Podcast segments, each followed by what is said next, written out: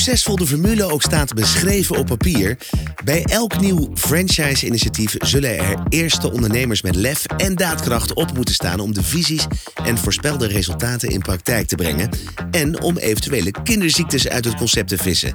Want als gerenommeerde slager het besluit nemen naast vlees ook belegde broodjes van Deli Frans te gaan verkopen, als een van de eersten in Nederland, is gedurfd en risicovol. Of zie ik dat verkeerd? Daarover ga ik in hun eigen winkel in gesprek met twee ondernemers die een deel van hun vertrouwde slagerij hebben omgebouwd tot broodjescorner en zodoende hun klanten niet alleen voorzien van de beste vleeswaren, maar sinds kort ook van belegde broodjes van de Daily Frans. Ik ben Albrecht Haan en u luistert naar de podcast Vlees met een verhaal. Een productie van De Waal, een van de initiatiefnemers van het zojuist genoemde concept Vers van het slagersmes. En dan begin ik in uh, Hartje Ermelo bij de slagerij van Jeroen van Voornveld. Ja, Jeroen, allereerst uh, hartelijk dank dat je in deze drukke periode, want we zitten tijdens de opname van deze aflevering zo vlak voor kerst, uh, dat je de tijd en ruimte hebt gevonden om met ons in gesprek te gaan over het concept vers van het slagersmes. Laat ik maar meteen met de deur in huis vallen. Ik heb jullie bedrijfsfilm bekeken, ik heb de website bezocht en één ding wat mij opviel was. Um, Jullie hebben een nieuwe winkel, een constant toenemend assortiment, nieuwe maaltijden die je zelf bedenkt en klaarmaakt. Uh, service staat voorop, klantgerichtheid is voor jullie het allerbelangrijkste. En dan krijg ik het gevoel, ja, daar heerst een echte ondernemersgeest. Heeft die er ook voor gezorgd dat jullie besloten om in zee te gaan met het concept vers van het slagersmes? Ik denk dat je dat goed gezien hebt, inderdaad. Ik denk dat daar inderdaad uh, op zoek naar kansen, mogelijkheden, uh, je winkel, je huidige winkel uitbouwen. Daar zit het zeker in die hoek. Ehm, vanaf dag één nagedacht over, kunnen we hier iets met belegde broodjes doen? Dus wat dat betreft ook al nagedacht over, inderdaad, wat kan je al slagen met belegde broodjes? Op een plein waar ook andere aanbieders zijn, ligt daar nog markt vrij om, om in te stappen? En eigenlijk al heel snel bedacht, zoals de rest van de winkel ook moet zijn. Een maaltijd moet vers gemaakt zijn bij de slagerij. Dat, dat vind ik absoluut een vereiste. En zo vind ik dat een belegd broodje ook direct vanaf dag één topkwaliteit moet zijn. Dus eigenlijk nagedacht van hoe doe ik dat? Dat doe ik niet op eigen kracht. Daar kwam ik achter. En toen kwam Deli Frans om de hoek met vers van het slagersmes. Ja, ga ik meteen even naar Michael Mast, slager in Heenvliet. Um, ook jij bedankt natuurlijk dat je de tijd neemt om even met ons in gesprek te gaan. Wanneer kwam jij in, uh, in aanraking met het concept vers van het slagersmes? Ik, volgens mij was dat uh, zo'n kleine twee jaar geleden. Met, uh, een vertegenwoordiger. Gerrit. Gerrit die had het toen toevallig een keertje over. Dat de Waal van plan was om, om, om ermee te gaan starten. En, en toen, zou, ja, toen waren wij een beetje aan het starten. Toen liepen we hier nog een beetje vertraging op. En zodoende zijn we nou de tweede winkel geworden. Of de derde winkel. Ja, maar jij zat eerst op een, op een andere locatie met je slagerij. Je bent verhuisd. En toen dacht je, dan doe ik het meteen goed. En dan komt die broodjescorner er. Ja, gewoon implementeren in de hele zaak. Ja. dat was wel uh, super. Ja, Jeroen, jij gaf aan in de voorgesprek dat vanaf het moment dat jij van het bestaan afwist uh, van het concept vers van het slagersmes, tot het uiteindelijk implementeren in je eigen bedrijfsvoering, daar zat nog geen vier maanden tussen. Dat kan dus heel snel gaan. Ja, en zo snel wil ik ook dat het gaat, zeg maar. Ja. Dus uh, de keuze is, uh, heeft nog het langst geduurd. Uh, puur om na te denken, is dit wat aansluit bij mijn winkel, bij mijn visie? maar op het moment dat ik daar een volmondig ja op kan zeggen, dan wil ik het ook uitgerold hebben ook. Want ja, ik, ik ben niet iemand die wacht. We gaan ervoor. en dat kon zo mooi. Michael, wat was voor jullie de reden om uh, te besluiten... vanaf nu gaan we naast vlees ook broodjes verkopen? Nou ja, goed, we wilden eigenlijk altijd al broodjes gaan doen. Uh, het was alleen een hoop werk en we hadden de ruimte niet. Nou, hier kregen we wel de ruimte, uh, maar we misten de know-how. Als dan een firma zoals De Waal net om het hoekje komt kijken... en die zegt van nou, we, starten, we gaan starten met Deli Frans... ja, dan is de keuze gewoon gemaakt. Want het scheelt een hele hoop werk. Ja, en het, en het feit dat jij eh, als een van de eerste zou starten met het concept... dat er nog geen resultaten waren, nog geen voorbeelden, nog geen succesverhalen... dat maakte niet zoveel uit voor jou? Nee, nee, want in principe hebben we hier weinig in de buurt zitten. Ja, wel catering, maar geen broodjes. En uh, ja, Deli Frans is toch een gevestigde naam. Ja. Dus uh, dat staat goed. En ja, dan, we hebben marktonderzoek gedaan met... Uh, met KNS en ook met uh, de directeur van Deli Frans. Uh, en die heeft, ook, die heeft ook meegekeken en die voorspelde ook gewoon uh, groei. Dus ja, dan, dan is er weinig eh, risico. Ja. Zouden jullie ons eens mee kunnen nemen? Je besluit om met de Waal en Deli Frans de samenwerking aan te gaan. Zoals ik al zei, je bent een van de eerste. Resultaten zijn nog eh, niet bekend. Welke trein gaat er dan lopen? Oef. Ehm, even kijken hoor. Nou ja, we, zijn, eh, we hebben eerst kennismaking gesprek, gehad. Op bij, eh, bij de firma De Waal. Ehm, eh, ondertussen zijn we bezig gegaan met, met de tekeningen van de winkel. Nou ja, omdat alles nieuw was, konden we het helemaal de routing plaatsen en dat soort dingen. samen met de heren van Deli Frans en de, de ontwerper van mijn winkel. Dus dat liep eigenlijk heel vloeiend over. Eh, nou ja, de enige kanttekeningen waren dan de, de, het uiterlijk van Deli Frans, de kleuren van Deli Frans. Eh, die zou je dus ook niet zien in mijn winkel. Maar dat was ook eh goedgekeurd. Mede omdat ze Deli Frans eh, in Azië dezelfde lijn heeft uitgezet. Nou ja, op een gegeven moment was dat dus rond de tekeningen. En dan ga je kijken naar het assortiment. En ja, dat doe je samen met De Waal en eh, met Wim en, eh en Deli Frans. Jeroen, hoe was dat voor jou? Ehm, ja, zoals je zegt, resultaten waren er nog weinig. Maar dan ga je, moet je gewoon naar marktpotentieel gaan kijken. En dan zou je het moeten kijken op basis van waarvan kan je, zou je het kunnen onderbouwen. Eh, hoe zou het passen in mijn winkel? Wat is de beste plek? Eh, hoe kijkt Dele Frans tegenaan? Toch eh, iemand, een partij met ongelooflijk veel ervaring. Zien hun ook eh, dat gat in de markt? Ja, en op het moment dat je daar alle drie denkt, dit, dit kan, eh, zonder dat daar enig cijfer al van tevoren uiteraard eh, gegarandeerd is, dan ga je, dan bundel je de krachten en dan, dan ga je er ook echt voor. En dan begint het traject van tekenen, bouwen, bestellen, eh, ontwerpen en richting de uitrol. Ja, en nou was jij twee jaar geleden al verbouwd. Dus jij moest weer een klein beetje verbouwen. Hoewel, ik liep net bij jullie de winkel binnen. En als ik zie wat je uiteindelijk voor het Deli Frans gedeelte aan de ruimte hebt moeten opgeven. Ja, dat valt reuze mee, toch? Nee, dat klopt inderdaad. Waarbij nog een van de tafels die er nu staat een bestaande tafel was. Dus die stond er al. Misschien is wel de grootste ingreep designing. Dat je aan de buitenkant ook uit wil stralen. Wij verkopen belegde broodjes. Dus daar is echt wel eh, werk eh, verricht om dat duidelijk te krijgen. Een klant eh, met de naamsbekendheid van Deli Frans van ruim 85%. Wil je dat de klant Deli Frans terugleest? Dan hoef ik namelijk niet meer uit te leggen dat wij belegde broodjes hebben. Dat hebben ze dan al gezien. Maar je ziet inderdaad dat het binnen de stijl van mijn slagerij heel goed paste. Ja, nou kan je je voorstellen dat wanneer je gaat binden aan een franchise-formule, dat je dan misschien met handen en voeten gebonden bent aan regels. Maar ik begreep dat jullie als slager juist heel veel vrijheid hebben om de broodjes zo te verkopen eh, zoals jullie dat zelf willen. Ja, nee, absoluut. Je hebt alle, alle vrijheid. Eh, het, het mooie is dat je je eigen producten kan gebruiken. Natuurlijk je eigen vlees. In dit geval ook mijn eigen kaas. Kaas ook nog. Ja. Dus eh, het, dat is super. En eh, toevallig hadden we... Wij hebben een, een, een goede geelworst jalapeno. Eh, ja, die is ontzettend lekker. En ja, ik geef dat aan. En die jongens die zijn al enthousiast. Van nou ja, geef het aan en we maken een, een folder ervan. En dat komt erbij. Ja, dus, dus wat je zegt is dat je echt, echt samenwerkt op die Ja, manier. ja, er wordt niet een concept op je bord gegooid en zeg je, je moet je hier aan houden. Nee. Je bent echt met elkaar bezig om misschien ook wel persoonlijk je mooiste broodje te verkopen. Ja, nou ja, inderdaad. En, en je, tuurlijk, er zijn kaders, maar die zijn zo ruim. Daar is alle beweging in mogelijk. Ja. Nou heb ik de eh, initiatiefnemer van dit concept, de Waal, eh, meermaals gesproken. En ehm, ja, altijd is de conclusie van het gesprek... ja, bij ons staat het ontzorgen van de klant voorop. Heb jij dat ook zo gemerkt? Oh ja, zeker. Ja, zeker. Eh, ja, in eerste instantie krijg je natuurlijk altijd een hoop werk op je bord. Maar als het allemaal eenmaal staat en, en ja, dan de spullen, alles wordt aangeleverd. eh, op tijd. Ze leveren alles. Broodjes, sauzen, verpakkingsmateriaal. Dus ja, je hebt één adres. Ideaal. Ja. Jeroen, heb jij dat ook zo ervaren? Ja, zeker heb ik dat ervaren. Waarbij ik wel natuurlijk een van de eerste ben na de testfase die eh, is gaan uitrollen. Dus daarin zie je echt nog wel dat er eh, kinderziektes in het, eh, in het traject zaten. Waarbij je dus als startend ondernemer ook mee kan denken aan waar, waar loop ik dan tegenaan. De lijnen met de waal zijn voor mij vrij kort, waardoor ik ook vrij snel kon schakelen om dat soort uitdagingen die ik tegenkwam ook gewoon direct bij hen neer te leggen. En om gezamenlijk tot een oplossing te komen. En daarin zie je, er zijn korte lijnen met de waal, er zijn korte lijnen met Deli Frans.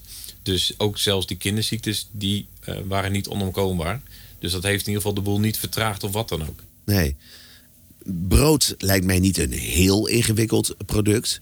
Maar toch, je bent slager, je focus je op de verkoop van vleeswaren... en van het een op het andere moment besluit je om daarnaast broodjes te gaan verkopen. Je, moet, toch, je moet toch iets van know-how krijgen uh, voor wat betreft het product brood. Ik neem aan dat Deli Frans daar wel in ondersteunt? Absoluut. Uh, op het moment dat je begint, dus je bent live, je bent open met belegde broodjes, is ook Deli Frans aanwezig, drie dagen lang, om te ondersteunen, om te begeleiden, om uit te leggen... Uh, ze hebben daar een hele kundige uh, man voor die uh, mijn personeel ook gewoon op sleeptouw neemt. Gewoon meeneemt vanaf het begin van het broodje wat afgebakken moet worden. Hoe moet die belegd worden? Hoe hoort hij in een zakje? Wat hoort er nog eens bij? Hoe geef je hem mee? We hebben een speciale avond gehad, een informatieavond voor het personeel.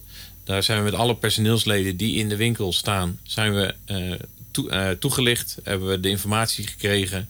Hoe ga je ermee om? ook uiteraard hygiëne, hospitality. Allemaal dat soort zaken wordt allemaal meegenomen in het traject. En dat maakt het wel compleet. En dat maakt ook dat je met vertrouwen dat je de tegemoet kan gaan en ook de benodigde informatie bij de starters al tot je kan krijgen.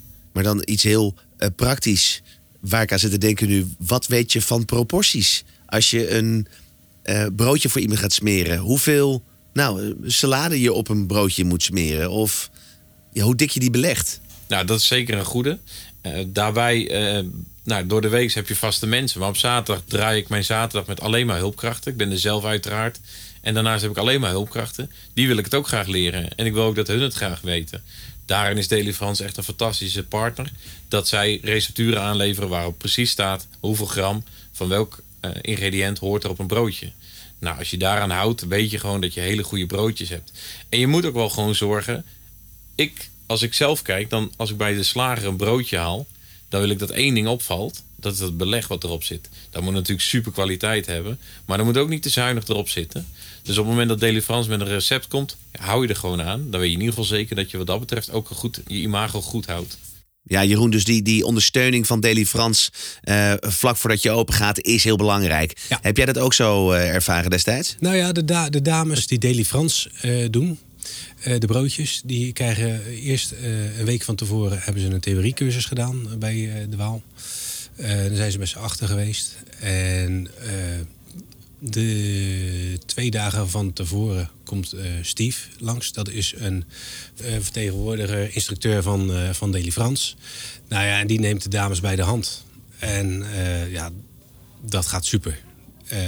ik, kan ik ken geen betere instructeur dan Steve. Echt super. De dames ook allemaal. Die worden fantastisch geïnstrueerd. Na twee dagen draait die een, een winkel. Ja. Het is echt, ja, nou super. Ja, en kijk, Deli Frans had 30 procent, tenminste die had 80 broodjes geprognotiseerd. Ja, toen werden er uiteindelijk 220. Dus ja, die, stond, die man die stond ook eventjes van ja, hoe gaan we dat aanpakken? Maar ja, uh, zet een tandje bij en uh, hij werkte net zo hard mee. Ja, voorafgaand aan dit gesprek uh, zei me dat je de afgelopen weken aan slapen niet heel erg veel toekomt. Uh, maar dat is iets positiefs, want je hebt het echt heel druk, hè? Ja, we zijn, uh, we zijn nu negen weken zijn we open. En de, openingsweek, de openingsweek was drie dagen. En die was 60% meer dan de oude winkel. En nu inmiddels zitten we op 80% meer omzet dan de oude winkel. Ja, Jeroen, jij zou die drukte denk ik net zo ervaren. Ja, dat klopt inderdaad. Ik, ik zat redelijk goed in mijn planning. Maar ik had wel zoiets. Ik heb niet echt heel veel ruimte over om te denken dat we nog een, nou, een aantal honderd broodjes misschien wel eh, daar nog eens even bij gaan smeren. Op dezelfde dag als dat ik tegen de Waal heb gezegd: we gaan ervoor, eh, heb ik een dame aangenomen voor eh, 32 uur. Die daar dus ook eh, mee te maken ging krijgen. Dus voor mij was het, het, we doen het samen. Oftewel, ik heb extra, ik heb extra handjes beschikbaar. Uh, of we doen het niet, dan moet het wachten totdat ik die extra handjes heb. Omdat je gewoon niet wil dat je in de eerste week er tegenaan loopt tegen een tekort aan handjes. Waardoor een klant te lang moet wachten. Een broodje er net niet uitziet zoals, zoals die zou moeten. Ik ga niet voor niets met Deliverance in zee. Ik wil vanaf dag 1 gewoon zorgen dat wij hele kwalitatieve, ontzettend smaakvolle broodjes uh, kunnen verkopen. En daar heb je ook gewoon handjes voor nodig. Ja, want niet alleen in de winkel zelf, maar je kan ook als klant je broodjes online bestellen op jullie website. Maar dan neem ik aan dat ze ook bezorgd worden. Dat klopt. Afhaal kan, maar bezorgen kan inderdaad ook. En daarin dacht ik, nou dat is prima. Dan doen we een, eh, een bestelcyclus van twee uur. Dus je kan tot twee uur van tevoren bestellen. Dan kom ik het netjes eh, even aan huis bezorgen. Eh, toen kwam Frans, die zegt ja, maar met broodjes werkt dat niet zo. Want je krijgt misschien wel om uh, tegen 12 dat je met elkaar denkt: ach, laten we eens een broodje bestellen bij de slager. Maar dat betekent wel dat hij er voor één eigenlijk wel moet zijn. Dus daarin heb ik ook moeten schakelen, heb ik ook naar hun advies geluisterd om dat, die lead time korter te maken. En nu is het uh, met 35 minuten kan het al zo zijn dat ik bij, voor de deur sta. Dat is vrij snel, dat is uitdagend. Maar dat is wel een vereiste. Daar, ook daar kies je gewoon. Ja, en misschien leuk voor de luisteraar om ook te weten. Je bent 28 september geopend. Die schakeling heb je dus al snel kunnen maken. Ja, dat klopt. En samen met mijn personeel. Ik heb een heel flexibel team. Die ook heel graag dit soort dingen ook uh, doet. Het ook heel leuk vindt, nieuwe dingen. Um, dus samen met hen zijn we hier gewoon vol voor gegaan. En ik hou hiervan. Ik hou ervan om um, zo ook uitgedaagd te worden. Ik, ik haal je plezier uit. Uh, de eerste orde die ik wegbreng, dat doe ik echt met een glimlach op mijn gezicht. Um, want dat is namelijk het resultaat van een aantal maanden hard werken. Want de webshop die was tegelijk live met het eerste broodje, namelijk 28 september. Want ik had bedacht, naast de Delivans broodje in de winkel, moet je die ook gewoon online kunnen bestellen. Dan doen we het ook goed. Dan doen we het ook, zorgen we ervoor dat we 28 september daarin uh, ook live zijn. Werd je ook meteen de 28e al besteld, het eerste broodje? De 29e was de eerste orde binnen. Ja, absoluut. Ja, Michael, dan ben ik eigenlijk wel een beetje benieuwd naar de resultaten. Jij bent een aantal weken open. Je hebt tot op heden niets aan marketing gedaan. Uh, wat verkoop je aan broodjes? Ja, nou ja, door de week, uh, maandag tot en met donderdag, zo'n 100, 110 broodjes, 120 broodjes uh, iedere dag. En dan vrijdag, zaterdag zo rond de 200. En dat loopt aardig door. We zijn, de, de slagerij is nu op dit moment op zondag open. Uh, de Delivans Corner nog niet. Uh, ik heb daar in januari heb ik daar iemand, die komt nog uh, daarvoor, die, die, heb ik daarvoor aangenomen. En dan gaat ook op zondag de Delivans open. En Jeroen, zoals we al zeiden, jij bent ook nog niet zo heel erg lang open. Maar valt er al iets te zeggen over jouw behaalde resultaten? Daar is zeker wat over te zeggen. Wat je ziet, en dan moet ik ook erbij zeggen, we zitten hier in Ermelo. Een ongelooflijk toeristisch dorp. Dus 28 september starten, dat is net na het seizoen van toerisme. Um, dat maakt ook dat de een zegt, nou dat is misschien jammer. En aan de andere kant is het voor het personeel ook wel prettig om nu te beginnen. Maar laten we zeggen dat we in de meest rustige maanden van Ermelo zitten. Aan het aantal uh, bezoekers wat Ermelo heeft dan zie je dat we um, in de afgelopen maanden gegroeid zijn naar ruim 200 broodjes per week. Um, zoiets moet opstarten. Bedrijven moeten het gaan ontdekken. Daar zien we ook de eerste uh, resultaten ontstaan. Dus nu al op ruim 200 broodjes per week. Daar ben ik echt ongelooflijk blij mee. Ook dat heb ik even tegen Deliverance aangehouden. Hoe zien hun dat? En ook hun geven aan, dit, dit kan niet anders dan dat dit verder doorstijgt. En dit is echt een hele mooie start uh, voor de plek waar je zit en uh, de winkel die je hebt. Nou, dat is mooi om te horen. Uh, maar wat je ook ziet gebeuren, is dat de klantenindexen omhoog schieten. Uiteraard door die extra klanten die een broodje komen halen. Maar indexen van tussen de 15 en 20 procent hoger dan vorig jaar zeker in deze tijd. Vorig jaar was het al geen corona meer, dus op zich wel goed te vergelijken. Maar dat zijn wel echt indexen waar, uh, waar ik echt heel blij van word. Wat dus betekent dat 15 tot 20 procent mensen mijn winkel binnenstappen. Ja, dat, en als dat dan ook elkaar nog uh, bestuift tussen vers vlees en belegde broodjes en andersom. Ja, dat zegt wel iets over wat, wat welke resultaten we aan het halen zijn. Ja. Dus ik ben echt heel tevreden en heel blij dat ik deze stap gezet heb. Want het blijft natuurlijk een sprong in het diepe ondernemen, op het moment dat het op straat ligt, dan, dan doet iedereen het. En de, de keuze is, uh, doe ik die sprong in het diepe omdat ik erin geloof?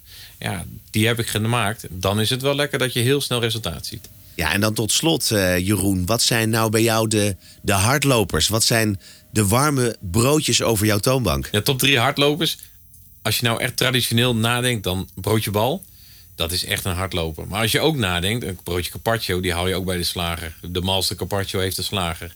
Nou, dat zijn echt de twee koplopers. Maar een warm broodje geelworst met kaas, een beetje smulsaus. Nou, daar, daar, loopt, daar loopt Ermelo ook wel warm voor. En bij jou, Michael, welke, welke broodjes lopen het hardst bij jou? Uh, het broodje carpaccio staat absoluut bovenaan. Daar gaan op, op zaterdag gaan er 50, soms 60 doorheen. Dan hebben we het uh, ciabatta met uh, geelworst. En de ciabatta met met de gehaktbal. Ja, toch weer dat ouderwetse balletje gehakt met een, eh, met een beetje mayonaise. Dat is toch wat allerlekkerste, hè? Heren, het was, een, eh, het was een genoegen voor mij om even met jullie in gesprek te zijn over dit eh, unieke concept. En ik wens jullie heel veel succes met jullie verdere bedrijfsvoering. En natuurlijk met name met Vers van het Slagersmes. Ik dank mijn gasten Jeroen van Voornveld van Slagerij Gelderblom in Ermelo. En Michael Mast van Slagerij Mast in Heenvliet voor het delen van hun ervaringen en hun gastvrijheid. En ik dank natuurlijk ook de luisteraars van deze aflevering van Vlees met een Verhaal. Mocht u als ondernemer oren hebben naar het concept vers van het slagersmes en meer informatie willen krijgen over wat de mogelijkheden zijn bij uw winkel, dan kunt u ons bereiken via de contactgegevens in de show notes van deze aflevering. Nogmaals, dank voor het luisteren naar deze podcast en graag tot de volgende aflevering.